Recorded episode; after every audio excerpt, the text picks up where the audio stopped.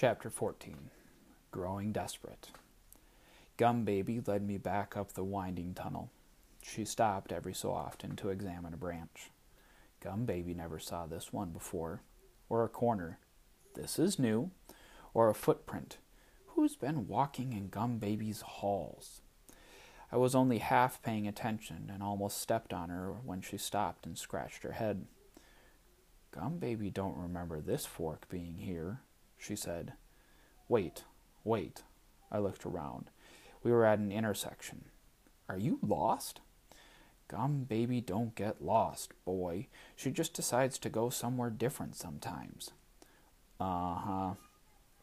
Got it. It's this way.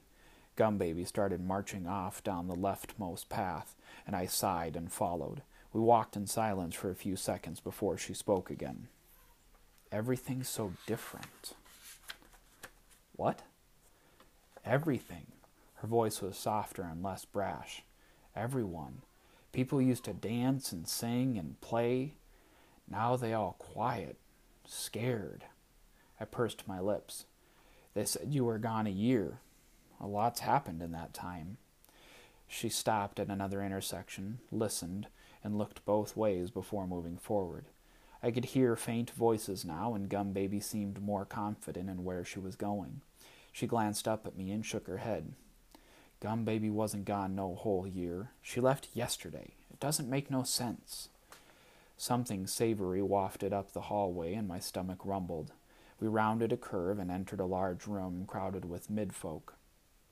Long picnic style benches stretched in rows from end to end, with a small aisle in the middle so people could walk up to the circular cooking station in the front. Gum Baby stopped. See what I mean? They look so sad. I finished. A line curled around the room, and people and animals shuffled forward. Nobody spoke, and all eyes were fixed squarely on the floor. A baby cried and was quickly shushed. Children sat in groups, some wolfing down their food and others listlessly picking at it. We got in line, and Gum Baby scrambled up onto my shoulder. Gum Baby don't know anybody in here, she said in frustration. All these new faces. Refugees? I guessed. From around Mid Pass. But those ain't Mid Pass clothes. She pointed to a little boy who was draping his beaded cloak around his even little sister as she clung to his shoulder. The boy offered her a drink of water from a tall jug, but she batted it away and buried her face in his chest.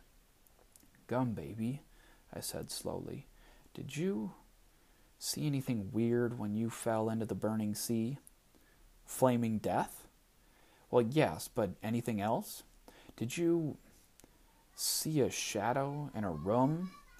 Gum Baby shook her head. Nope. Why? The Haint's cackling laughter echoed in my ears again, along with his warning. Don't you tell a soul, boy.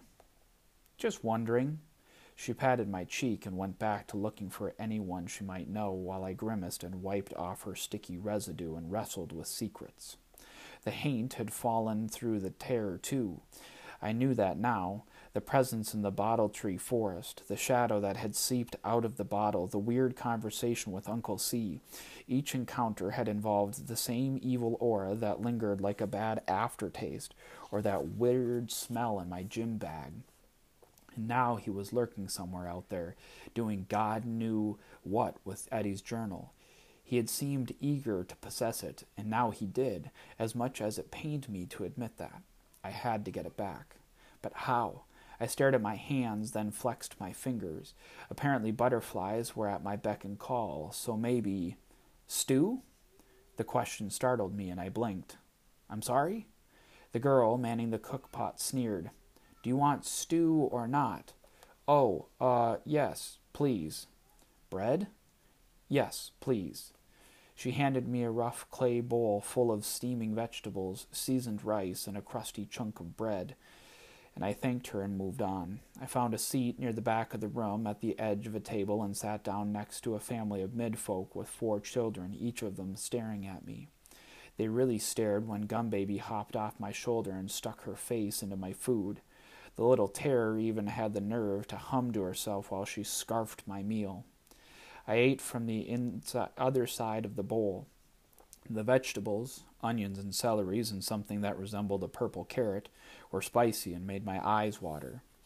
It was also delicious. I devoured it, dipping the steaming bread in the remains to sop up every trace. Dang, bumbled Tongue, you were hungry, weren't you? Gum Baby wanted your bread, too. Now she's got to get up and go ask for some more. You just selfish. Gum Baby walked down the table, scrounging for leftovers.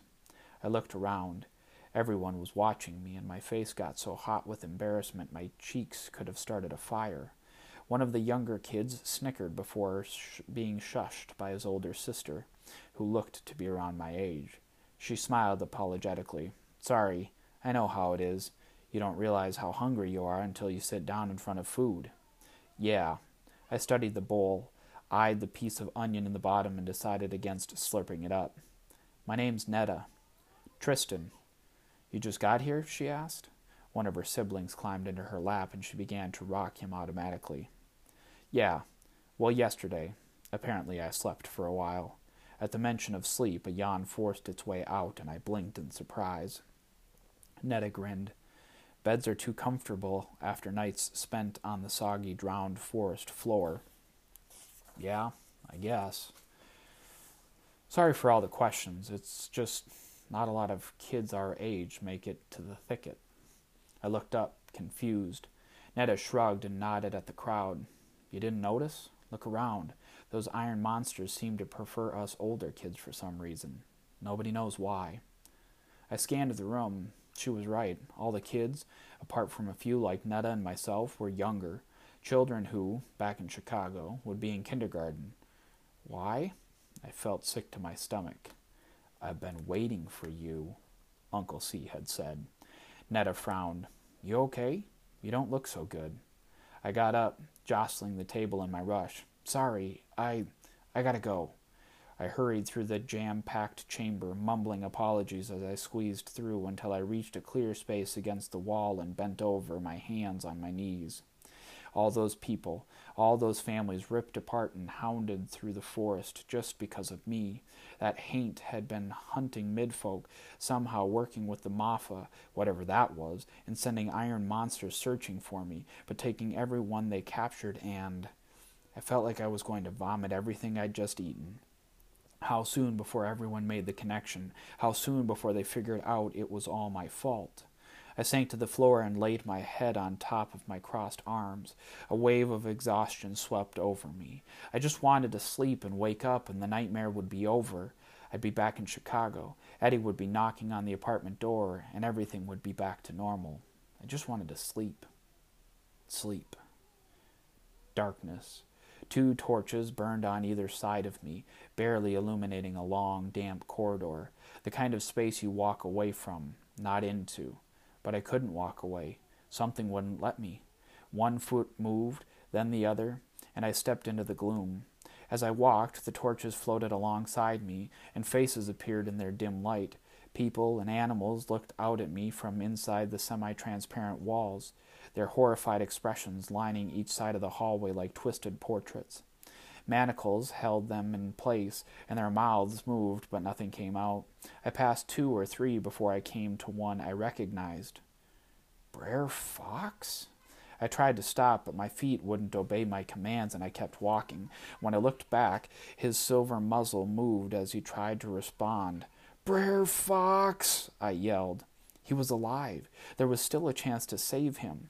This thought dominated my mind so thoroughly that I didn't notice when the darkness began to lighten. Water dripped and things scurried past my feet as I trudged down the hall. Whispers echoed, and I heard a nasty laugh.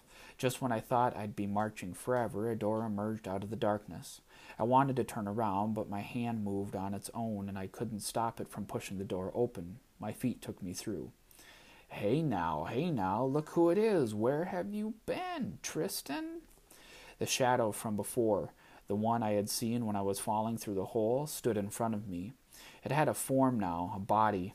I could see it outlined, though only in parts, as if someone had just started drawing a monster with ink and anger. A single eye blinked open, and the haint smiled, showing a row of perfect white teeth. You ain't avoiding old Uncle C, are you? Something dropped out of the shadow, something I couldn't make out completely, but it looked like a flower with fuzzy white petals. It immediately withered in the darkness. What do you want? I whispered.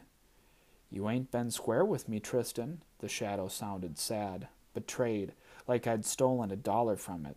Nah, you ain't been square at all. After I saved you, this is how you treat me?